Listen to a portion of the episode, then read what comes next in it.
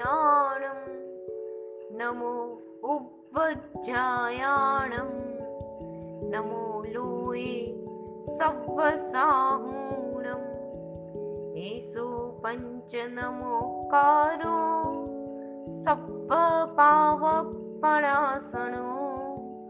मङ्गलाणं च सव्वेसिं परमं हा वै मङ्गलम् પ્રણામ પુણ્યશાળીઓ, આજે આપણે પાર્ટ સિક્સટી થ્રી સંથારા પોલિસી સૂત્ર લઈએ છીએ. સૂત્રનો પરિચય લઈએ છીએ આપણે. રાત્રિના પ્રથમ પ્રહરમાં સ્વાધ્યાયની ક્રિયા પૂરી કર્યા પછી શ્રમિત થયેલો સાધક પોતાના શ્રમને દૂર કરવા રાત્રિના બીજા પ્રહરમાં સંથારવાની ક્રિયા કરે છે. સામાન્ય સાધુ માટે આ પ્રહર સંથારા પોરીસી એટલે કે સુવા માટેનો પ્રહર તરીકે ઓળખાય છે. આ સમયમાં સૂતા પહેલા આ સૂત્ર બોલવામાં આવે છે. તેથી તેને પણ ઉપચારથી સંથારાપોરીસી અથવા સંસ્તારક પુરુષી કહેવાય છે. નિંદ્રાના કાળમાં પણ ક્યાંય પ્રમાદ ન પોસાઈ જાય કે કોઈ કુસંસ, કુસંસ્કારો જાગૃત ન થઈ જાય, તે માટે આ સૂત્રના એક એક શબ્દ બોલી સાધુ સાવધાન બને છે. રાત્રે સૂતા પહેલા મુમુક્ષુઓએ પોતાના ચિત્તને કેવી ભાવનાઓથી, કેવા અધ્યવસાયોથી ભાવિત કરવું જોઈએ તેનું બહુ સુંદર અને સ્પર્શી જાય તેવું વર્ણન આ સૂત્રમાં કર્યું છે. ભલે આ સૂત્ર માત્ર રાત્રિમાં બોલવાનું સૂત્ર હોય, તો પણ તેના ભાવોથી ચિત્તને પ્રતિપળ ભાવિત રાખવા જેવું છે. કારણ કે મૃત્યુ ક્યારે આવી જાય તે કોઈને ખબર નથી. ચિત્ત જો આ સૂત્રોના ભાવોથી રંગાયેલું હોય, તો મૃત્યુની મહાવેદનામાં પણ સહજતાથી સમાધિ સાધી શકાય છે. આ સૂત્ર બોલતા પહેલા સાધક ખમાસમણ આપી બહુ પડી પુન્ના પોરીસી કહી ઇરિયાવયા પ્રતિક્રમણ કરી શુદ્ધ થાય છે. ત્યાર પછી પોરીસીની ક્રિયાના ભાવો પોતાના ચિત્તમાં નિર્વિઘ્ને સ્થાપિત કરવા માટે ખમાસમણ આપી ઈચ્છા કારણ સંદેશ ભગવન. બહુ પડી પુન્ના પૂરીસી રાય સંથાર એ ઠામી. કહી, ગુરુ ઠાએ હ. કહે ત્યારે ઈચ્છમ કહી, ચૌકસાઈ સૂત્ર નમુથણું. થી જયવીરાય સુધીના સૂત્રો બોલી ચૈત્યવંદન કરવા પૂર્વક મંગલ કરે છે. ત્યારબાદ ખમાસમણો આપી ઈચ્છા કારણ સંદેશ ભગવાન સંથારા વિધિ ભણવા મોહબતી પડી લેવું એવો આદેશ માંગી ગુરુ પડી લેહે પડી લેવે હ કહે ત્યારે ઈચ્છમ કહી ભૂપતિનું પડીલેણ કરી સાધક બાહ્ય અંગો સાથે પોતાના અંતરંગ ભાવોની પણ શુદ્ધિ કરે છે. તે પછી નિસિંહ શબ્દનું ત્રણ વાર ઉચ્ચારણ કરી સંથારા પોરિસીની ક્રિયાનો પ્રારંભ કરે છે. નિસિંહ શબ્દ મનની કોઈ પણ પ્રકારની અશાંતિને ટાળી ચિત્તને આ ક્રિયા કરવા જાગૃત બનાવે છે.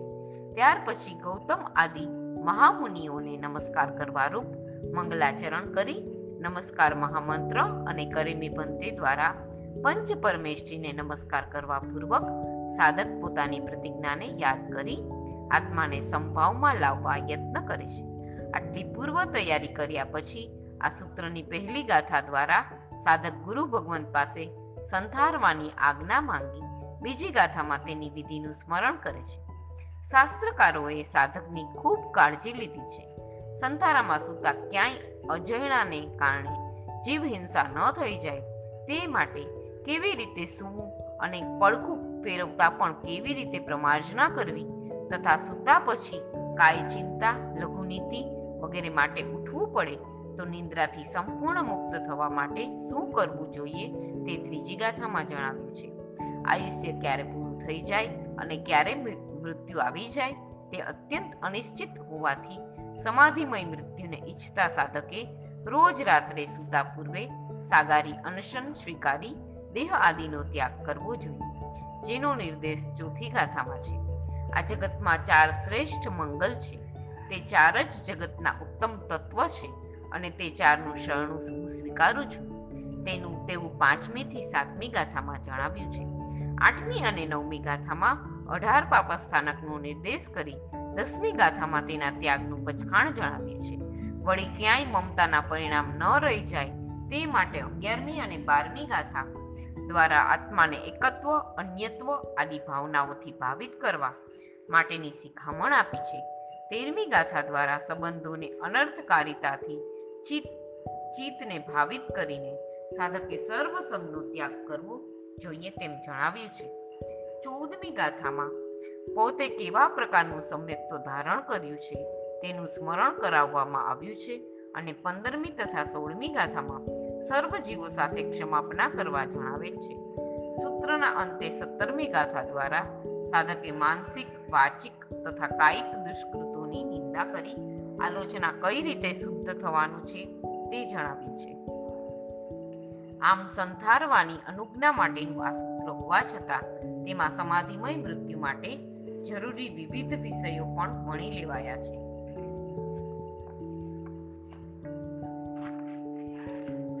આ આખું સૂત્ર સળંગ ક્યાંય જોવા મળતું નથી, પરંતુ આ બધી ગાથાઓ છૂટક છૂટક રીતે ધર્મ સંગ્રહમાં ઉદ્ધત કરેલી યતિ દિનચર્યાની ગાથાઓ રૂપે ઓઘની ઓઘ નિર્યુક્તિમાં તથા આવશ્યક સૂત્રના પ્રતિક્રમણ અધ્યયનમાં મૂળ સૂત્ર તરીકે જોવા મળે છે. હવે આપણે મૂળ સૂત્ર લઈએ છીએ.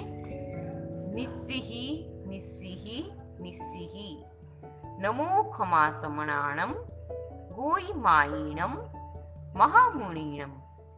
ઉપરોક્ત પાઠ કર્યા પછી ત્રણ નવકાર અને કરેમી ભંતે એ ત્રણ વાર કહી, પછી નીચેનો પાઠ બોલવાનો છે. આપણે એકવાર લઈ લઈએ. નવકાર અને કરેમી ભંતે નમો અરિહંતાણમ, નમો સિદ્ધાણમ, નમો આયર્યાણમ, નમો ઉબજ્જાયાણમ નમો લોએ સબ્બ સાહુણમ એસો પંચનમુક્કારો સબ્બ પાવપણાસણો મંગલાણમ ચ સબ્બેસિમ, પડમમ હવૈ મંગલમ. કરેમી ભંતે સામાયમ સાવજ્જમ જોગમ પચખામી જાવનિયમ પજ્જુવાસામી દુવિહમ તિભેણમ મણેણમ વાયાએ કાયણમ ન કરેમી ન કાર્વેમી તસ્સ ભંતે પડિક્કમામિ નિંદામી ગરિહામી અપાણમ ઓસિરામિ હવે પછીની ગાથા લઈએ. અણુજાણ, ચિઠ્ઠજા અણુજાણ પરમ ગુરુ ગુરુ ગુણ રૈણે હિમ, મંડિય શરીરા બહુ પડિપુન્ના ઓરિસી રાય સંથાર એ ઠામી. બીજી ગાથા. અણુજાણ સંથારમ, બાહુ વહાણેણ, વામ પાસેણ કુકુડી પાય પસારણ અતરંત પમજ્જ એ ભૂમિ સંકોય સંડાસા વઠંતે અકાય પડીલેહા દવાઈ ઉઓગમ ઉસાસ નિરુંભણાલુએ જય મે હુચ્ચપમાઓ ઇમસ્સ દેહસી માઈ રૈણી એ આહાર મુવહી દેહમ સબ્બમ દિવિહેણ ઓસિરિયમ ચત્તારી મંગલમ અરિહંતા મંગલમ સિદ્ધા મંગલમ સાહુ મંગલમ કેવલી પન્નતો ધમ્મો મંગલમ तारी लोगोत्तमा अरिहन्ता लोगोत्तमा सिद्धा लोगोत्तमा साहु लोगोत्तमा केवली पन्नतो धम्मो लोगोत्तमो चत्तारी शरणम् पवजामि अरिहन्ते शरणं पवचामि सिद्धे शरणं पवजामि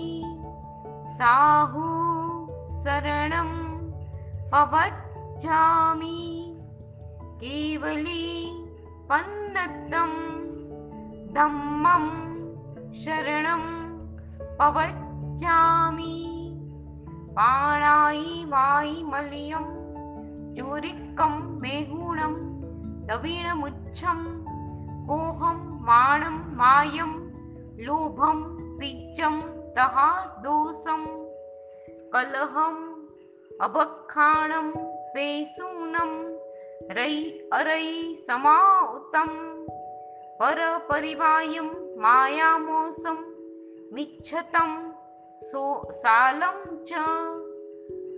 मोसिरेषु इमायं विग्गभुवायि दुग्धै निबन्धनायिम् अठारस पावठाणायिम् एकोऽहं नथि मे कोयि नाहमन्नस्स कसै। एवम् अदीनमणसो अपाणं मणु सासई ईगो मे सास ओ अप्पा नाणदंसण संजुओ शेषा मे बाहिरा भावा सव्वे संयोगलक्षणा संयोगमूला जीवेण पत्ता दुःखपरम्परा तमः संयोगसम्बन्धं सभं द्विहेण वो सीरियम् अरिहन्तो महदेवो यावज्जीवं सुसाहुणो गुरुणो जिणपन्नतं तत्तं इयसम्मत्तं मये गह्यम्। खमीय खमाविय। मै खमः सवः जीवनिकाय। सिद्धः साख आलोयणः। मुज्जः वैरन भाव सव्वे जीवा कम्मवस्स। चौदह राजवमन्ता ते मे सव खमाविया મુજ્જવી તેહ ખમંતા જમ જમ મણેણ બદ્ધમ જમ જમ વાયેણ ભાસિયમ પાવમ જમ જમ કાયેણ કાયમ મિચ્છામિ દુક્કડમ તસ્સ અહીંયા આ સૂત્ર પૂરું થાય છે હવે આપણે એનું વિશેષથી અર્થ સમજીએશું મૂળ ગાથા નિસ્સિહ નિસ્સિહ નિસ્સિહ એનો અર્થ ત્યાગ કરું છું, ત્યાગ કરું છું, ત્યાગ કરું છું. નિસ્સિહ એ નિષેધને સૂચવનારો જૈન શાસ્ત્રનો પારિભાષિક શબ્દ છે. સામાન્યથી સાધક આ શબ્દ બોલી પાપ વ્યાપારનો ત્યાગ કરે છે. અને વિશેષથી વિચારીએ તો આ શબ્દ બોલી સાધક આગળની ક્રિયામાં દ્રઢ ઉપયોગપૂર્વક પર પ્રવર્તવાનો સંકલ્પ કરે છે. ઔષધધારી શ્રાવક કે સાધુ. આમ તો સામાયિકમાં જ હોવાથી તેમને પાપ વ્યાપારનો ત્યાગ જ હોય છે. છતાં પણ પોરીસી ભણાવવાની ક્રિયા દરમિયાન કે નિંદ્રામાં પ્રમાદ આદિ કોઈ અનિષ્ટ પ્રવૃત્તિઓ મન પર સવાર ન થઈ જાય, તે માટે તેઓ આ શબ્દો દ્વારા પુનઃ પાપ પ્રવૃત્તિઓનો ત્યાગ કરે છે.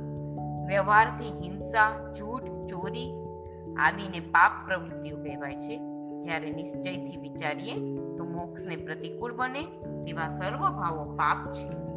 તેથી આવા શબ્દોચ્ચાર દ્વારા સાધક શુદ્ધ આત્મ સ્વરૂપને પ્રગટાવવામાં બાધક બને તેવી મન વચન કાયાની સર્વ ચેષ્ટાઓને અટકાવીને આત્મ સ્વરૂપને પ્રગટાવવામાં અનુકૂળ હોય તેવા પરિણામોને જાગૃત કરવાનો સંકલ્પ કરે છે. અનાદિકાળના કુસંસ્કારો સહજ રીતે કાર્યાન્વિત હોવાથી તેને અટકાવવા માટે મંદ ભાવે જો આ સંકલ્પ થાય, તો એ ફળપ્રદ નથી બનતું. તેથી દ્રઢ સંકલ્પ કરવા માટે સાધક આ શબ્દોનું ઉચ્ચારણ ત્રણ વાર કરે છે અને તે દ્વારા અપ્રમતપણે આગળની ક્રિયા કરવાના પોતાના પ્રણિધાનને સબળ બનાવે છે. એકને એક વસ્તુ આપણે બે વાર, ત્રણ વાર બોલીએ એટલે આપણા મગજમાં ઠસી જાય છે. એના માટે આ ત્રણ વાર બોલી છે આ શબ્દો ઉચ્ચારતા સાધક વિચારે છે કે મારે હવે સર્વ અન્ય પ્રવૃત્તિઓનો ત્યાગ છે. હવે પછીની ક્રિયા હું મન વચન કાયાને આત્મભાવમાં સ્થિર રાખવા કરવાનો છું. તેથી હવે અત્યંત અપ્રમત બની મારા અંગોપાંગને સમૃદ્ધ બનાવીને, ઉપયોગપૂર્વક લક્ષ્યનું અનુસંધાન કરીને અના ભોગ કે સહસાત્કારથી પણ કોઈ સ્ખલના કે અતિચાર ન લાગી જાય. મારું મન સ્વભાવને છોડી પરભાવમાં રમવા ન માંડવું ધ્યાન રાખી હું ક્રિયા કરીશ. હવે પેલું મંગલાચરણ છે. મૂળ ગાથા નમો ખમા સમણાણમ ગોયમાયીણમ મહામુનિણમ. નમસ્કાર મહામંત્ર તથા કરેમી ભંતે સહિત નિશ્ચયપૂર્વકના આ પાઠનું ઉચ્ચારણ ત્રણ વાર કરવાનું છે. ક્ષમા શ્રમણ ગૌતમ આદિ મહામુનિઓને નમસ્કાર હો. આનો અર્થ છે. હવે વિશેષ અર્થ. શ્રી ગૌતમ મહારાજા અનંત લબ્ધિ નિધાન અને અનેક ગુણોના ભંડાર હતા. તેમનો વિનય અને તેમની યોગ માર્ગની અપ્રમત્તાનું અદ્ભુત હતી. ચાર જ્ઞાનના ધણી હોવા છતાં પણ તેઓ બાળ ભાવે પ્રભુની દેશના સાંભળવા, કેવળ જ્ઞાનની પ્રાપ્તિ માટેનો તેમનો તલસાટ અદમ્ય હતો. તેમની પાઠ પરંપરામાં અને અન્યત્ર પણ તેમના જેવા અનેક મહાન ક્ષમાક્ષમણો થઈ ગયા. આ મહાત્માઓ જીવની પર પોતાના ક્રોધાદી દોષોનો નાશ કરી ક્ષમા આદિ ગુણોને પ્રગટ કરવા પ્રયત્નશીલ રહેતા હતા. આવા મહામુનિઓને નમસ્કાર કરી સાધક કોર્સીની શરૂઆત કરે છે. સાધક જાણે છે કે મોહ એ મારો પરમ શત્રુ છે અને તેના નાશનું કાર્ય અતિ કપરું છે. શ્રી ગૌતમ મહારાજા આદિ મહામુનિઓને સત્વપૂર્વક આ શત્રુના નાશ માટે જીવનભર પ્રયત્ન કર્યો હતો અને તેમાં સફળતા પણ મેળવી હતી. મોહ વિજેતા આ મહાપુરુષોનું સ્મરણ, વંદન કે નમન તેમના પ્રત્યે આદર, સત્કાર અને અહોભાવ પ્રગટાવ કરે, પ્રગટે છે. પ્રગટેલો આ શુભ ભાવ, અશુભ ભાવોને અટકાવી મોહનાશ માટેનું સત્વ પ્રગટાવે છે. આ મહામુનિઓને નમસ્કાર કરવાથી કપરાશ્રમ કામને સિદ્ધ કરવાનો ક્ષયક્ષમ પ્રગટે છે. તે માટેની શક્તિ ખીલે છે અને કાર્ય સિદ્ધિ હાથવગી બની જાય છે. પરિણામે સાધક પોતે પણ મોહરૂપી શત્રુના નાશ માટે સક્ષમ બને છે. તેથી જ પોલિસીની શરૂઆત મહામુનિઓએ નમસ્કાર કરીને કરાય છે. આ શબ્દો બોલતા સાધક શ્રી ગૌતમ મહારાજા આદિ મહામુનિઓને સ્મૃતિપટ પર સ્થાપિત કરે છે અને બે હાથ જોડી મસ્તક નમાવતા વિચાર કરે છે, આ મહાપુરુષોના જેવું સંપૂર્ણ નિર્દોષ જીવન જીવવાની તો મારી શક્તિ નથી. તો પણ આ મહર્ષિઓના ચરણમાં માથું નમાવી પ્રાર્થના કરું છું કે મારી આ રાત્રિ તો શુદ્ધ ભાવ અને શુભ ધ્યાનમાં પસાર થાય તેવું બળ આપજો. નમસ્કાર મહામંત્ર તથા કરેમી ભંતે ત્રણ વાર નિશ્રીહીનું ઉચ્ચારણ કરી અત્યંત સાવધાન અને સજાગ બનેલો સાધક ત્યાર પછી મંગલાદિ માટે ગૌતમાદિ ક્ષમાશ્રમણોને વંદન કરવા સાથે નમસ્કાર મહામંત્ર અને કરેમી ભંતે સૂત્ર પણ ત્રણ વખત બોલે છે. તેમાં નમસ્કાર મહામંત્ર દ્વારા પંચ પરમેષ્ઠીના સ્વરૂપને સારી રીતે, બુદ્ધિમાં સ્થિર કરવાથી તેમના જ્ઞાનાદિ ગુણો તથા તેમનું પરમ સુખ મનમાં રમ્યા કરે છે. તેના પ્રત્યે વિશિષ્ટ પૂજ્યભાવ પણ થાય છે અને તેવા ગુણોને પ્રગટ કરવાની રુચિ તીવ્રતર બને છે. આરહંત્ય, સિદ્ધત્વની સ્મૃતિ તાજી થતા ચિત્તમાં અપૂર્વ ભાવો પેદા થાય છે. આ ભાવોને કારણે સંસારના ભાવોથી પર રહે, અલિપ્ત રહે તેવું માનસ તૈયાર થાય છે. આવું માનસ જ મોહનાશનું ઉત્તમ સાધન બને છે. કરેમી ભંતે સૂત્રનું ઉચ્ચારણ કરવાથી સાધકે પૂર્વે લીધેલી સંભાવમાં રહેવાની અને સાવધ પ્રવૃત્તિઓનો ત્યાગની પ્રતિજ્ઞા સ્મૃતિપટમાં તાજી થાય છે અને તેના સમ્યક પાલનનો યત્ન દ્રઢ બને છે. શ્રી ગૌતમ મહારાજા આદિ અપ્રમત સાધુઓને તથા પંચ પરમેષ્ઠીને કરેલા નમસ્કારના અને સમભાવની પ્રતિજ્ઞાના આ પવિત્ર ભાવોને માન સપટ પર વધુ સારી રીતે અંકિત કરવા સાધક તેને ત્રણ વાર દોહરાવે છે. ફળ સ્વરૂપે તેનામાં એવા સંસ્કાર પડે છે કે પોરીસીની ક્રિયા ઉપરાંત નિદ્રામાં પણ સંયમ કે સંભાવને અનુકૂળ ચિત્ત અકબંધ રહે છે. પણ પ્રમાદની વશ બની નાશ નથી પામતું. સંથારામાં રહેવાની અનુજ્ઞા મંગલાચરણ કર્યા પછી સાધક ગુણવાન ગુરુ પાસે સંથારામાં રહેવાની અનુજ્ઞા માંગે છે. અણુજાણ ચિઠ્ઠજા અણુજાણ પરમ ગુરુ ગુરુ ગુણ રૈણે હિમ, મંડીય શરીરા બહુ પડિપુન્ના પોરીસી રાય્ય સંથાર એ ઠામ. હે જયેષ્ઠ આર્ય, અનુજ્ઞા મોટા ગુણ રત્નોથી વિભૂષિત દેહવાળા હે પરમ ગુરુ રીતે પરિપૂર્ણ થઈ છે. હવે રાત્રિના સંધારાને વિશે સ્થિર થવાની, સ્થિર સોરી સ્થિર થવાની અનુજ્ઞા આપો. ગુણવાનને પરતંત્ર બની તેમની આજ્ઞા પ્રમાણે વર્તવું એ યોગ માર્ગના વિકાસ માટેની પ્રારંભિક આવશ્યકતા છે. તેથી જ હે જયેષ્ઠ આર્ય, આવું સંબોધન કરી યોગ માર્ગની સાધના કરવા ઈચ્છતો સાધક શરીરનો શ્રમ દૂર કરી યોગ માર્ગમાં ચાલવાની શક્તિ એકઠી કરવા ગુરુ પાસે રાત્રિમાં સંથારવાની અનુજ્ઞા માંગે છે. અનુજ્ઞા માંગતી વખતે શિષ્ય કે બહુસત્તારી શ્રાવક ગુરુ પ્રત્યેના બહુમાન ભાવને વિશેષ રીતે ઉલ્લસિત કરવા તેમના ગુણોનું સ્મરણ કરે છે. ક્ષમા આદિ ગુણો ઉપરાંત યોગ્ય શિષ્યનું અનુશાસન કરવું એ ગુરુનો વિશેષ ગુણ છે. આવા અનુશાસકતા આદિ ગુણોરૂપી રત્નોથી સુશોભિત શરીરવાળા ગુરુ જ પરમ ગુરુ અર્થાત શ્રેષ્ઠ ગુરુ જ વડીલ સાધુને મોટા ગુણરૂપી રત્નોથી શોભતા શરીરવાળા પરમ ગુરુ તરીકે સંબોધીને સાધક ફરીવાર અનુજ્ઞા માંગી તેમને પરતંત્ર રહેવાની પોતાની ઉત્તમ ભાવનાને દ્રઢ બનાવે છે. બહુપડી પુન્ના પોરીસી. પોરીસી પ્રાકૃત શબ્દ છે, જે સંસ્કૃત પૌરુષી શબ્દ પરથી બન્યો છે. પૂર્વકાળમાં પુરુષની પોતાના દેહ પ્રમાણ છાયા પડે તેટલા કાળમાંને પોરીસી કહેવાતી હતી અત્યારની ભાષા પ્રમાણે એક પૌરુષી એટલે એક પ્રહર. દિવસના કે રાત્રિના સમયના ચાર સરખા ભાગ કરવામાં આવે તો તે પ્રત્યેક ભાગને એક પૌરુષી એક પ્રહર કહેવાય છે.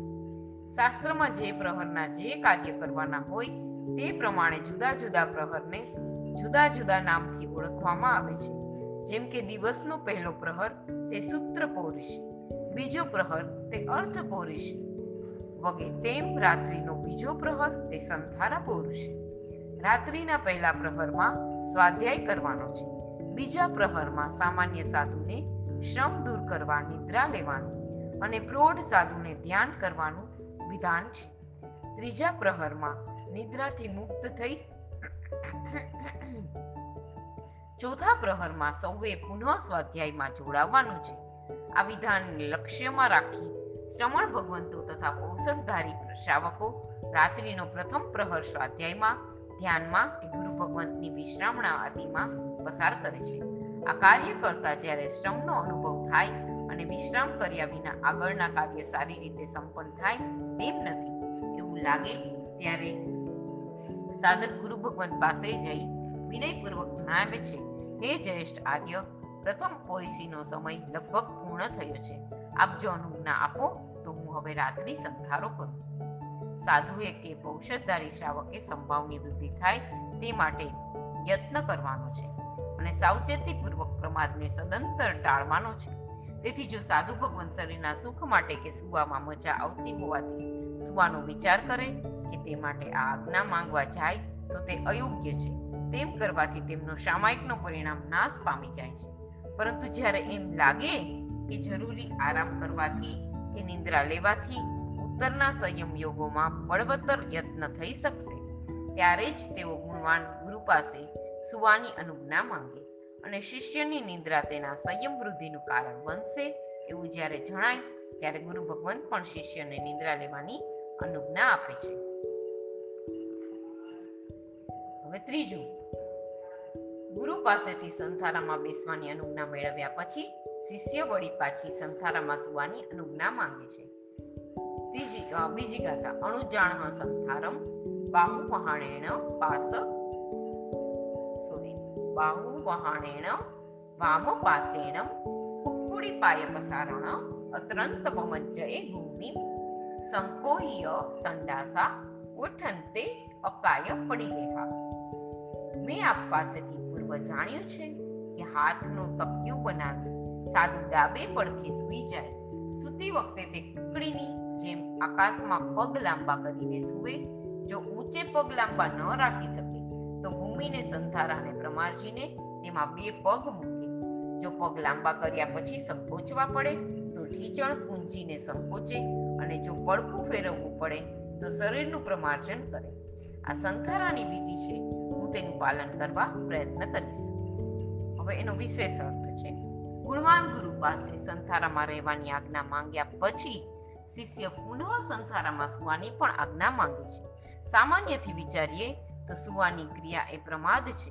આમ છતાં સાધુની આ ક્રિયા અપ્રમાદ ભાવની પોષક હોવાથી તે પ્રમાદરૂપ બનતી નથી. દિવસભર અપ્રમતપણે જ્ઞાન, ધ્યાન, વૈયાવચ આદિના કાર્યો કરતા કરતા સાધુ જ્યારે થાકી જાય છે, ત્યારે પોતાના થાકને દૂર કરી બીજા દિવસે વધુ સારી રીતે આરાધના કરી શકાય તે માટે જ સાધુ નિદ્રાનો સહારો લે છે. તેથી સાધુની નિદ્રા પ્રમાદ બનતી નથી, પરંતુ તે પણ એક યોગ સાધના તરીકે ઓળખાય છે. આ નિદ્રા સ્વરૂપ યોગ સાધના પણ બીજા સર્વ કાર્યોની જેમ ગુરુ આજ્ઞાથી જ શાસ્ત્રોક્ત વિધિપૂર્વક કરવામાં આવે તો જ તે અપ્રમત્તાનું કારણ બને છે. આવું જાણતા શિષ્યાદિ સુવાની ક્રિયા કરતા પૂર્વ પણ ગુરુની આજ્ઞા પ્રાપ્ત કરે છે. અનુજ્ઞા મેળવ્યા પછી મહામુનિઓ કેવી રીતે સૂઈ જાય તેની સ્મૃતિ તાજી કરવા સુવાની વિધિનું ઉચ્ચારણ કરે છે.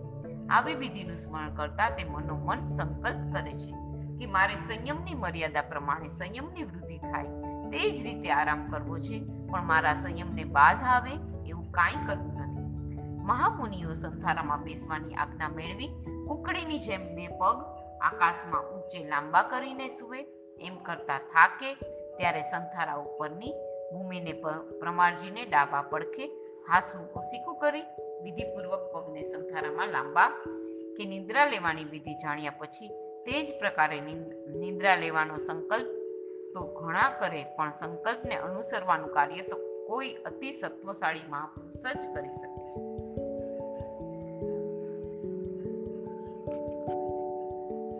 તેથી જ શાસ્ત્રકાર આગળ કહે છે કે અત્રંત પમજ્જ એ ભૂમિ. અર્થાત જો આ રીતે સુવા સમર્થ ન હો, તો સંથારા ઉપરની ભૂમિનું જણાપૂર્વક પ્રમાર્જન કરી વિધિપૂર્વક પગ લાંબા કરવા જોઈએ. વળી સાધકે સૂતી વખતે પણ સંયમની ઘાતક એવી જીવ વિરાધના અને આત્મવિરાધનાથી બચવાનું છે. તેથી સૂતા પછી પણ જો પગને પુનઃ સંકોચવા હોય, તો સંડાસા એટલે કે સાથળના સાંધાઓને ઢીચણોને પ્રમાર્જીને પછી જ પગ વાળવા જેથી ત્યાં રહેલા કોઈ જીવની વિરાધના ન થઈ જાય. નિંદ્રા લેતા સાધક માટે આળોટવું તો અયોગ્ય જ છે, પણ ક્યારેક કાયાનું પડખું ફેરવ્યા વગર ચાલે એવું જ ન હોય. પડખું ફેરવીને સૂઈ જવાથી જ શરીરને પૂરતો આરામ મળે તેમ હોય અને તે આરામ થઈ જાય તો જ સંયમને યોગ્ય શારીરિક માનસિક શક્તિ એકઠી થઈ શકે તેમ છે. ત્યારે સાધુને પડખું ફેરવવાની છૂટ છે. ત્યારે પણ સાધુએ જણાનું પરિણામ જીવંત રાખવા કાયાનું પડી લેહણ કરી પછી જ પડખું ફેરવવું જોઈએ. સંથારવાની વિધિ દર્શાવતા આ પદો ઉચ્ચારતા સાધકનું હૈયું પરમ કૃપાળુ પરમાત્મા પર ઉવારી જાય છે. તેને થાય છે કે અહો, મને ક્યાંય પ્રમાદ ન નડી જાય. તે માટે પ્રભુએ કેટલી કાળજી લીધી છે. ખરેખર આ રીતે સુવાથી હું અત્યંત નિંદ્રાધીન પણ નહીં બનું અને છતાં પણ શરીરને પૂરતો આરામ મળી જવાથી ઉઠી ઉઠીને પુનઃ યોગ માર્ગની સાધના કરવા સુસજ્જ બની શકીશ. જાગવાની વિધિ. ચોથી ગાથા. ત્રીજી, દબાઈ ઉવો ગમ ઉસાસ નિરૂપણા સલોએ. હે ભગવંત, વળી મેં આપ પાસેથી જ જાણ્યું છે કે જો કાય ચિંતા માટે ઉઠવું પડે, તો નિંદ્રાનું નિવારણ કરવા માટે દ્રવ્ય ક્ષેત્ર કાળ ભાવની વિચારણા કરવી. તેમ છતાં નિંદ્રા ન ઉડે તો બે આંગળી વડે નાક દબાવી, શ્વાસને રોકવો અને પછી પ્રકાશ વડે દ્વાર સામે જુઓ આ રાત્રિમાં કારણવશાત ઉઠવાનો વિધિ છે. નિદ્રા દરમિયાન સ્મૃતિ અને વિચારવાની ક્ષમતા થોડી ઘટી જાય છે. તેથી રાત્રે ઉઠવું પડે તો ઊંઘમાં ને ઊંઘમાં કોઈ સંયમ ઘાતક કે આત્મઘાતક પ્રવૃત્તિ ન થઈ જાય. તેની પણ સાધકે સાવધાની રાખવાની છે. આથી જ શાસ્ત્રકાર મહર્ષિઓએ કોઈ કારણસર શરીરની કોઈ હાજત ટાળવા રાત્રે ઉઠવું પડે. તો અર્ધ નિંદ્રામાં કોઈ પ્રવૃત્તિ ન થઈ જાય, તે માટે નિંદ્રા દૂર કરવાની વિધિ પણ બતાવી છે. માતૃ આદિની શંકા થતા જ્યારે આંખ ઉઘડી જાય, ત્યારે સૌ પ્રથમ દ્રવ્યાદિ ઉપયોગ મૂકે. દ્રવ્ય આદિ એટલે દ્રવ્ય ક્ષેત્ર, કાળ અને ભાવ, તેના ઉપયોગ મૂકવો. એટલે આ ચારે સંબંધી વિચારણા કરવી, દ્રવ્યથી સાધક વિચારે. હું કોણ છું? હું સાધુ છું કે ગૃહસ્થ છું? જો પોતે સાધુ હોય કે પોષદ વ્રતધારી શ્રાવક હોય, તો વિરતિધરની મર્યાદા પ્રમાણે દંડાસન આદિના ઉપયોગપૂર્વક પૂંજી પ્રમારજી પછી જ મારે પ્રવૃત્તિ કરવાની છે. એવી જાગૃતિ આવી જાય. આવી જાગૃતિ આવવાથી સાધક પોતાના વ્રતોની મર્યાદાપૂર્વક માતૃ આદિ કરવા જાય. જેથી સંયમની વિરાધના ન થાય. ક્ષેત્રની સાધક વિચારે, હું ક્યાં છું? અર્થાત હું ઉપરના માળે છું? કે નીચે છું કે અન્યત્ર છું? જેથી તંદાવસ્થામાં નિંદ્રાવસ્થામાં કે અંધારાના કારણે ભીત આદિ સાથે અથડાવવાની કે ઉપરથી નીચે પડી જવાની સંભાવના ઓછી થઈ જાય. કાળથી સાધક વિચારે, આ રાત્રિ છે કે દિવસ? જો રાત્રિ હોય, તો દંડાસનના ઉપયોગપૂર્વક ચાલવાનું છે. એવી જાગૃતિ આવે અને સાધક સંયમ વિરાધનાથી બચી જાય. વળી રાત્રિ કેટલી વ્યતીત થઈ છે? તે નક્કી કરી સાધક ઉઠીને મારે શું કરવાનું છે? તેનો પણ નિર્ણય કરે છે. ભાવથી સાધક વિચારે કે હું માતૃ આદિથી અત્યંત પીડિત છું કે નહીં? જો અત્યંત પીડિત હોય, તો નજીકના સ્થાનમાં માતૃ આદિ જાય, નહીતર દૂરના સ્થાનમાં જાય. આ રીતે દ્રવ્ય, ક્ષેત્ર, કાળ અને ભાવની વિચારણા કરી નિદ્રા ઉડી ગયા પછી જ સાધુ માતૃ આદિ માટે જવા પગ ઉપાડે. જો કદાચ આવા ચિંતન પછી પણ તંદ્રાવસ્થા હોય, ઊંઘની કાંઈક અસર હોય, તો સાધક સંયમની જણા ન પાડી શકે. તેથી તે નિદ્રા ઉડાડવા પુનઃ પ્રયત્ન કરે. ઉસાસ નિરૂંભણાલુ એ શ્વાસ રોકીને જુએ. દ્રવ્યાદિ ચિંતનથી પણ નિદ્રા ન જાય, તો સાધક બે આંગળી વડે નાસિકાને પકડી શ્વાસને રોકે. આ રીતે નિશ્વાસનો નિરોધ કરવાથી શ્વાસ લેવાની પ્રક્રિયા અટકી જવાને કારણે નિંદ્રા તરત ઉડી જાય છે. જ્યારે નિંદ્રા ઉડી જાય ત્યારે સાધક બહાર નીકળવાના દ્વારને જુએ અને બહાર સુધી પ્રમાર્જવા, પ્રમાર્જના કરતો કરતો માતૃઆદિ માટે જાય. માતૃઆદિ કરીને વોસીરાવીને પાછો સંસારા પાસે આવી ઇરિયાવૈયા પ્રતિક્રમણ કરે, પછી ઓછામાં ઓછી ત્રણ ગાથાઓનો સ્વાધ્યાય કરીને જ પુનઃ સુવે આ પદ બોલતા સાધક વિચારે કે કરુણાસાગર પરમાત્માએ અમારી કેટલી ચિંતા કરી છે. માત્ર મોક્ષ માર્ગ બતાવ્યો છે તેવું નથી. પરંતુ આ માર્ગે કઈ રીતે ચાલવું? માર્ગે ચાલતા શ્રમિત થઈ જવાય તો શું કરવું? શ્રમ ઉતારવા, નિદ્રાધીન થયા બાદ શારીરિક કારણોસર ઉઠવું પડે તો પણ શું કરવું તેની પણ કેટલી કાળજી લીધી છે. જણાવવા યોગ્ય જણાવવામાં તેઓ શ્રીએ કાંઈ બાકી રાખ્યું નથી. હવે મારે મારી સ્વચ્છંદ વૃત્તિનો ત્યાગ કરી પ્રત્યેક કાર્ય તેમની આજ્ઞા મુજબ જ કરવાનો સંકલ્પ કરવો છે. તો જ મારું કલ્યાણ થશે.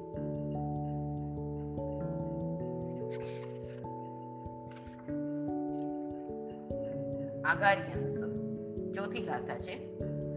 જય મે હુજ્જ પમાવો ઇમસ દે દેહસી માઈ આહાર વહી દેહમ સવમ તિભેણ વોસિરિયમ જો મારા આ દેહનું આ રાત્રિમાં જ મરણ થાય, તો આહાર, ઉપધિ અને દેહ આદિ સર્વને મન વચન કાયાથી ઓસીરાવ્યા છે.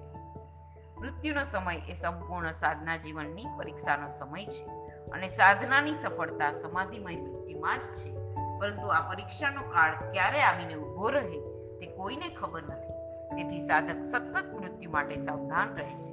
મરણ સમયે સાધક આહાર, શરીર આદિ સર્વ વસ્તુનો ત્યાગ કરી અનશન સ્વીકારવાનું જોઈએ, સ્વીકારવું જોઈએ. આવું શાસ્ત્રમાં વિધાન છે. દિવસ દરમિયાન જો મૃત્યુ આવી જાય, તો સાધક સુખ ભાવોથી ભાવિત થઈ અનશન સ્વીકારી મૃત્યુ સુધારી શકે. પણ જો રાત્રિમાં સુસુપ્ત અવસ્થામાં મરણ આવે, તો સાવધ રહેવું કપરું બને છે. એક તરફ દેહની અસહ્ય પીડા અને બીજી તરફ જન્મ્યા ત્યારથી જેની સાથે રાગના ગાઢ સંબંધો બંધાયા હોય, તે દેહ, પરિવાર, વૈભવ આદિને છોડીને જવાનો ભય તેના પ્રત્યેની લાગણીઓ અંતિમ ઘડીમાં સાધકના મનને વિહવળ કરી મૂકે છે. તેથી અચાનક આવેલા મૃત્યુમાં પણ મમતા આદિના ભાવોથી ચિત્ત ગ્લાન કે મ્લાન ન બને અને સમાધિ જાળવી સદગતિ પ્રાપ્ત કરી શકાય તે માટે નિદ્રાધીન થતા પહેલા સાધક આ ગાથા બોલી સાધક સાગારી અનશન સ્વીકારે છે. સાગારી એટલે આગાર સહિત અને આગાર એટલે છૂટ. આગાર સહિતના અંશનને સાગારી અંશન કહેવાય છે. આવા અંશનમાં થોડી છૂટ રાખવામાં આવે છે. તેથી આવા અનસનનો સ્વીકાર કરતી વખતે સાધક એવો સંકલ્પ કરે છે કે જો રાત્રિમાં મારું મૃત્યુ થાય, તો મારે આહાર શરીર ઉપધિનો સર્વથા ત્યાગ અને જો મૃત્યુ ન આવે, તો ત્યાગ નહીં. આવો સંકલ્પ કરી સાધક સર્વ પ્રકારના અંતરંગ અને બાહ્ય પરિગ્રહમાંથી મુક્ત થવાનો પ્રયત્ન કરે છે. આમ તો સંયમ જીવનને સ્વીકારતી વખતે સાધક સર્વ પરિગ્રહનો ત્યાગ કરે જ છે. પરંતુ શરીરનો ત્યાગ શક્ય ન હોવાથી તે શરીરનો ત્યાગ કરી શકતો નથી. શરીર સાથે સંકળાયેલો હોવાના કારણે તેને આહાર માટે પાત્ર અને લજ્જા સંયમ માટે વસ્ત્રાદિ રાખવા પડે છે. રાખેલી આ ચીજોમાં મમતા ન થાય તે માટે તે સતત સાવધાન રહે છે. આમ છતાં અનાદિ કુસંસ્કારોને કારણે ત્યાં મમત્વ થવાની સંભાવના રહે છે. મૃત્યુ સમયે જો આવા સંયમ સાધક ઉપકરણો પ્રત્યે પણ મમતા રહી જાય, તો સમાધિ જોખમાય છે, આથી જ સાધક રોજ રાત્રે સંયમ સાધક દેહ, આહાર અને ઉપધિનો ત્યાગ કરવા સાગારી અનસન સ્વીકારે છે. આવું અનસન સ્વીકારવાથી ચિત્ત પૌદ્ગલિક ભાવોથી પર થઈ, સહેલાઈથી આત્મ ધ્યાનમાં લીન બની શકે છે.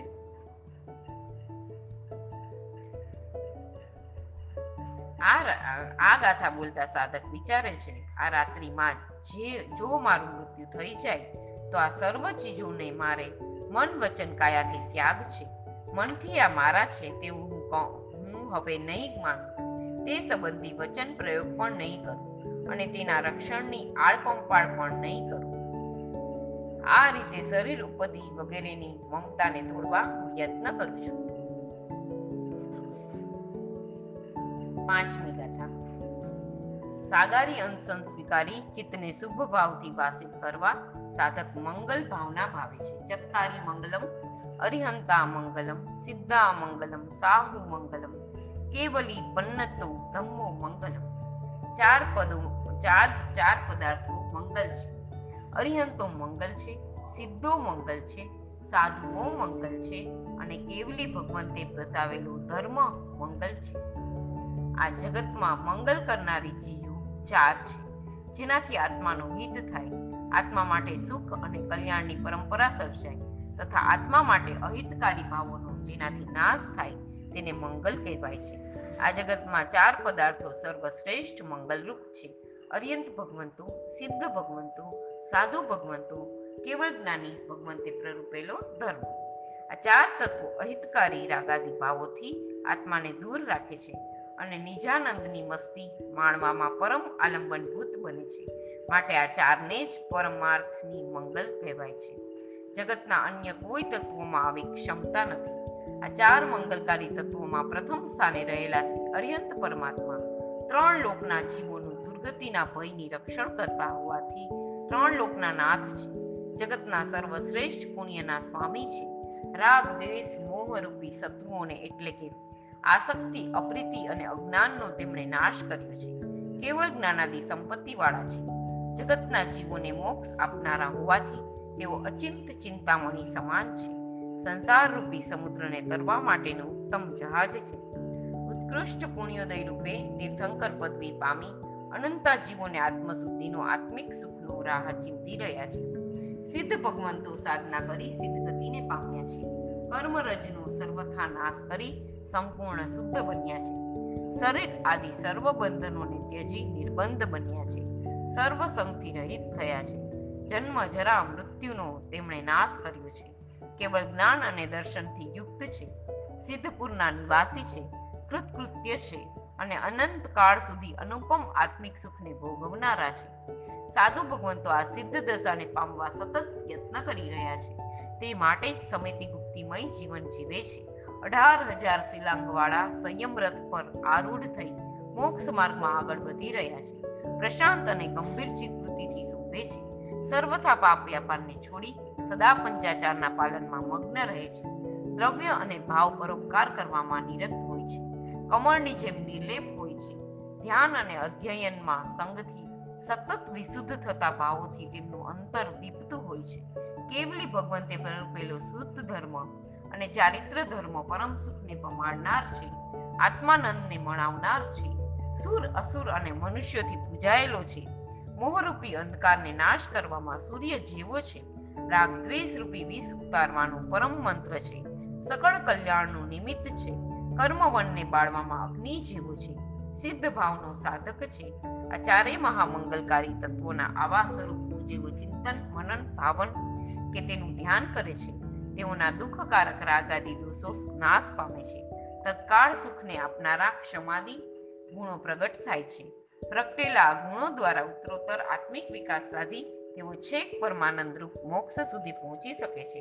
જ્યારે જ્યાં સુધી મોક્ષમાં ન પહોંચી શકાય, ત્યાં સુધી આ અર્યંત આદિ ધ્યાનાદિથી બંધાયેલા પુણ્યથી તે ઈચ્છે છે કે ન ઈચ્છે તો પણ શ્રેષ્ઠ કોટીની ભૌતિક સુખ સમૃદ્ધિ પણ પ્રાપ્ત કરે છે. આ રીતે અર્યંત આદિના ધ્યાનથી ભૌતિક અને આધ્યાત્મિક બંને પ્રકારનું સુખ સાધી શકાય છે. તેથી પરમાર્થથી જગતમાં આ ચાર તત્વો જ દુઃખ ટાળી સુખ આપવા સમર્થ છે અને માટે જ આ ચાર તત્વો જ મંગલ છે. અન્ય કાંઈ નહીં અને અન્ય કોઈ નહીં. આ ગાથા બોલતા સાધક વિચારે છે, આ જગતમાં મંગલભૂત બને એવી ચીજો તો ઘણી છે, પરંતુ તે સર્વ પરમ સુખ સુધી પહોંચાડે તેવી નથી. દુઃખ વિનાનું સંપૂર્ણ સુખ આપવાની તાકાત તો એકમાત્ર અર્યંત આદિ ચારમાં જ છે. પરમ પુણ્યોદયે મને આવી શ્રેષ્ઠ ચીજો પ્રાપ્ત થઈ છે. હવે હું પ્રમાદનો ત્યાગ કરી આ શ્રેષ્ઠ ચાર ચીજોની આરાધ, આરાધના કરી અનંત સુખને પ્રાપ્ત કરવા પ્રયત્નશીલ બની જાઉં. છઠ્ઠી ગાથા, ચત્તારી લોગુત્તમા અરિહંતા લોગુત્તમા. સિદ્ધા લોગુત્તમા સાહુ લોગુત્તમા કેવલી પન્નતો નમો લોગુત્તમો ચાર પદાર્થો લોકો લોકોત્તમ છે અરિહંત લોકમાં ઉત્તમ છે સિદ્ધ લોકમાં ઉત્તમ છે સાધુઓ લોકમાં ઉત્તમ છે અને સર્વજ્ઞ દ્વારા પ્રરૂપાયેલો ધર્મ પણ લોકમાં ઉત્તમ છે. આગળ પણ આપણે જોયું એ પાછું. વિસ્તૃતમાં લઈએ છીએ આપણે. અર્યંતાદી ચાર લોકમાં ઉત્તમ છે લોક શબ્દ દ્રવ્યલોક અને ભાવલોક બંને અર્થમાં વપરાય છે. દ્રવ્યલોકમાં સર્વ જીવોનો સમાવેશ થાય છે અને ભાવલોકમાં ઉદયિક આદિ પાંચે ભાવોનો સમાવેશ થાય છે. શ્રી અરિહંત સર્વે જીવોમાં શ્રેષ્ઠ હોવાથી દ્રવ્યલોકમાં ઉત્તમ છે. વળી તીર્થંકર નામ કર્મના ઉદય રૂપે શ્રેષ્ઠ કક્ષાનો ઔદયિક ભાવ તથા અનંત જ્ઞાનાદિ સ્વરૂપે શ્રેષ્ઠ કક્ષાના ક્ષાયિક ભાવ પણ તેમનામાં વર્તે છે. તેથી ઔદયિક ભાવ અને ક્ષાયિક ભાવ રૂપી ભાવલોકમાં પણ તેઓ ઉત્તમોત્તમ છે. સિદ્ધ પરમાત્માના અનંત જ્ઞાન અવ્યાબાદ સુખ, અરૂપી પણ આદિ શ્રેષ્ઠ કક્ષાના ક્ષાયિક ભાવ વર્તે છે. તેથી તેની અપેક્ષાએ તેઓ ભાવલોકમાં ઉત્તમ છે. સાધુ ભગવંતો સમ્યક દર્શન, સમ્યક જ્ઞાન અને સમ્યક ચારિત્રને આશ્રયીને ઉત્તમ વીર્ય પૂરવતા હોવાના કારણે ક્ષાયક્ષમિક ભાવને આશ્રયને લોકોત્તમ છે. સર્વજ્ઞ વિતરાગ પરમાત્માએ પ્રરૂપેલો શુદ્ધ ધર્મ કે ચારિત્ર ધર્મ સ્વયં ઉત્કૃષ્ટ ક્ષાયક્ષમિક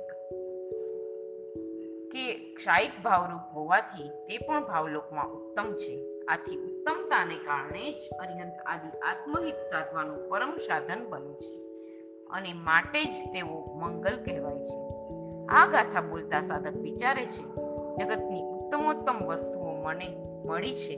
ચિંતામણી રત્ન પણ જે ન આપી શકે એવું અનંતકાળ સ્વાદ સ્વાધીન પરમ સુખ આ ચાર આપી શકે છે. આ લોકોત્તમને, તત્વોને પામીને મારે પણ ઉત્તમ એવું આત્માનું સામ્રાજ્ય પ્રાપ્ત કરવું છે. સાતમી ગાથા, ચત્તારી શરણમ પવજ્જામી, અરિહંતે શરણમ પવજ્જામી સિદ્ધે શરણમ પવજ્જામી સાહુ શરણમ પવજ્જામી કેવલી પન્નત્તમ ધમ્મમ શરણમ પવજ્જામી હવે એનો અર્થ લઈએ હું ચારનું શરણ સ્વીકારું છું, અર્યંતોનું શરણ સ્વીકારું છું, સિદ્ધોનું શરણ સ્વીકારું છું, સાધુઓનું શરણ સ્વીકારું છું, કેવલી પ્રરૂપિત ધર્મનું શરણ સ્વીકારું છું. શરણ એટલે આશ્રય, રક્ષણ પ્રાપ્ત કરવાનું સ્થાન અર્યંત આદિ ચાર લોકોત્તમ પુરુષો સ્વયં સુરક્ષિત છે. જગતના જીવોને જેનો ભય છે તેવા મૃત્યુ આદિ કોઈ ભાવોનો ભય તેમને નથી. તેઓ સ્વયં નિર્ભય હોવાથી વાસ્તવમાં તેઓ જ અન્યને શરણ આપવા સમર્થ છે. માટે તેમનું જ શરણ સ્વીકારવા યોગ્ય છે. અર્થાત આપત્તિમાંથી પાર ઉતરવા, દુઃખોથી રક્ષણ મેળવવા તેઓનો જ આશ્રય સ્વીકારવા યોગ્ય છે. તેમના જ ચરણે જીવન સમર્પિત કરવા યોગ્ય છે.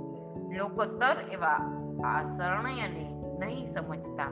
જગતના જીવો ઉપર જ્યારે આપત્તિ આવે છે, ત્યારે તેઓ બિચારા અજ્ઞાનના કારણે માને છે કે પુત્ર, પરિવાર, મિત્ર કે ધનાદિ આપત્તિ ટળી જશે. આવું માની તેઓ પરિવાર આદિ પાસેથી રક્ષણની અપેક્ષા રાખે છે. તેમની આ માન્યતા વાસ્તવિક નથી. કેમ કે પુણ્યોદય વિના આ ચીજો મળતી નથી. અને પુણ્યોદયથી ક્યારેય મળી જાય તો પણ અવસરે કામ લાગે જ. રક્ષણ આપે જ એવો પણ નિયમ નથી. કદાચ રક્ષણ સુખ વગેરે આપે, તો પણ એ સુખ કાલ્પનિક અને ક્ષણિક જ હોય છે. તેઓ ક્યારેય સંપૂર્ણ આંતરિક વ્યથાને દૂર કરી આત્માના આત્યંતિક આનંદને આપી શકતા નથી. આત્માને સુખ શાંતિ પ્રદાન કરવાની તાકાત, ધન, વૈભવ, પરિવાર આદિ બાહ્ય ચીજોમાં નથી, પણ એકમાત્ર આત્માના સંતોષ આદિ સદગુણોમાં જ છે. અર્યંત આદિ. આ ગુણોની પરાકાષ્ઠા હોય છે. તેથી તેમનું તે સ્વરૂપે ધ્યાન કરવાથી સદગુણોની પ્રાપ્તિમાં બાધક કર્મો નાશ પામે છે અને સહજતાથી સદગુણો પ્રગટ થાય છે. ગુણો પ્રાપ્ત થતાં જ દુઃખ આપનારા દોષો આપોઆપ વિલીન થઈ જાય છે, જેના પરિણામે સાધકના ચિત્તની વ્યગ્રતા દૂર થાય છે અને સાધક આત્મિક સુખ શાંતિનો અનુભવ કરે છે. આ આત્મિક સુખ શાંતિની અનુભૂતિ તે જ વાસ્તવમાં આત્માની રક્ષા છે. આવી રક્ષાનું સામર્થ્ય જગતમાં માત્ર ને માત્ર અર્યંતાદિમાં જ છે. તેથી જ શાસ્ત્રકારોએ વારંવાર કહ્યું છે કે રક્ષા મેળવવાનું શરણ સ્વીકારવાનું અર્યંત આદિથી અધિક સારું કોઈ સ્થાન નથી. અર્યંતના ધ્યાનથી જેમ આત્મિક શાંતિનું રક્ષણ પ્રાપ્ત થાય છે, તેમ તેનાથી પ્રગટેલો શુભ ભાવ આપત્તિ આપનારા કુકર્મોનો નાશ કરાવી બાહ્ય રીતે આપત્તિને ટાળી સુખ સંપત્તિની પ્રાપ્તિ પણ કરાવી શકે છે. જેમ નમસ્કાર મહામંત્રના સ્મરણથી શ્રીમતી શક્તિને પરેશાન કરવા, તેના પતિએ ઘડામાં મૂકેલો સાપ ફૂલની માળા બની ગઈ હતી. મહાસતી સીતા દેવીની અગ્નિ પરીક્ષા માટે તૈયાર કરાવેલો અગ્નિકુંડ અર્યંતાદીના ધ્યાનથી મનોહર સરોવર બની ગયું હતું. અમરકુમાર તથા સુદર્શન શેઠની આપત્તિઓ ટળી ગઈ હતી. આવા અનેક દ્રષ્ટાંતો શાસ્ત્રોમાં વર્ણવાયેલા છે. તેથી અંતરંગ સુખ શાંતિની પ્રાપ્તિ ઉપરાંત બાહ્ય રીતે પણ આપત્તિને ટાળવા માટે અર્યંતાદીનું શરણ જ શ્રેષ્ઠ છે. કોઈક વાર કર્મ બળવાન હોય તો બાહ્ય રીતે આપત્તિ કદાચ ન પણ ટળે. આમ છતાં અર્યંતાદીના ધ્યાનથી ઉત્પન્ન થયેલો શુભ ભાવ સાધકના મનને વિહવળ કરી શકતો નથી. પરંતુ કર્મના હુમલા સામે સ્વસ્થતાપૂર્વક અડગ ઊભા રહેવાનું સત્વ ખીલવે છે. પરિણામે કર્મોદયની આવેલી આપત્તિ કર્મને જરા કરાવી જાય છે. આ ગાથા બોલતા સાધક વિચારે છે, આજ સુધી હું ઘણાને શરણે ગયો, પણ મને ક્યાંય શાંતિ ના મળી. ક્યાંયથી સાચા અર્થમાં મારી રક્ષા ન થઈ શકી. સદા કાળ માટેનું સુખ મને ક્યારેય પ્રાપ્ત નથી થયું. આથી જ હે અર્યંત ભગવંત, હું આપને શરણે આવ્યો છું. પ્રભુ, આપ મારું રક્ષણ કરજો. અહીં આપણી સાત ગાથા પૂરી થઈ છે. પછી આપણે હવે લઈશું પ્રણામ. જીના આજ્ઞા વિરુદ્ધ કંઈ પણ બોલાયું હોય તો મિચ્છામી દુક્કડમ પ્રણામ, અસ્તુ.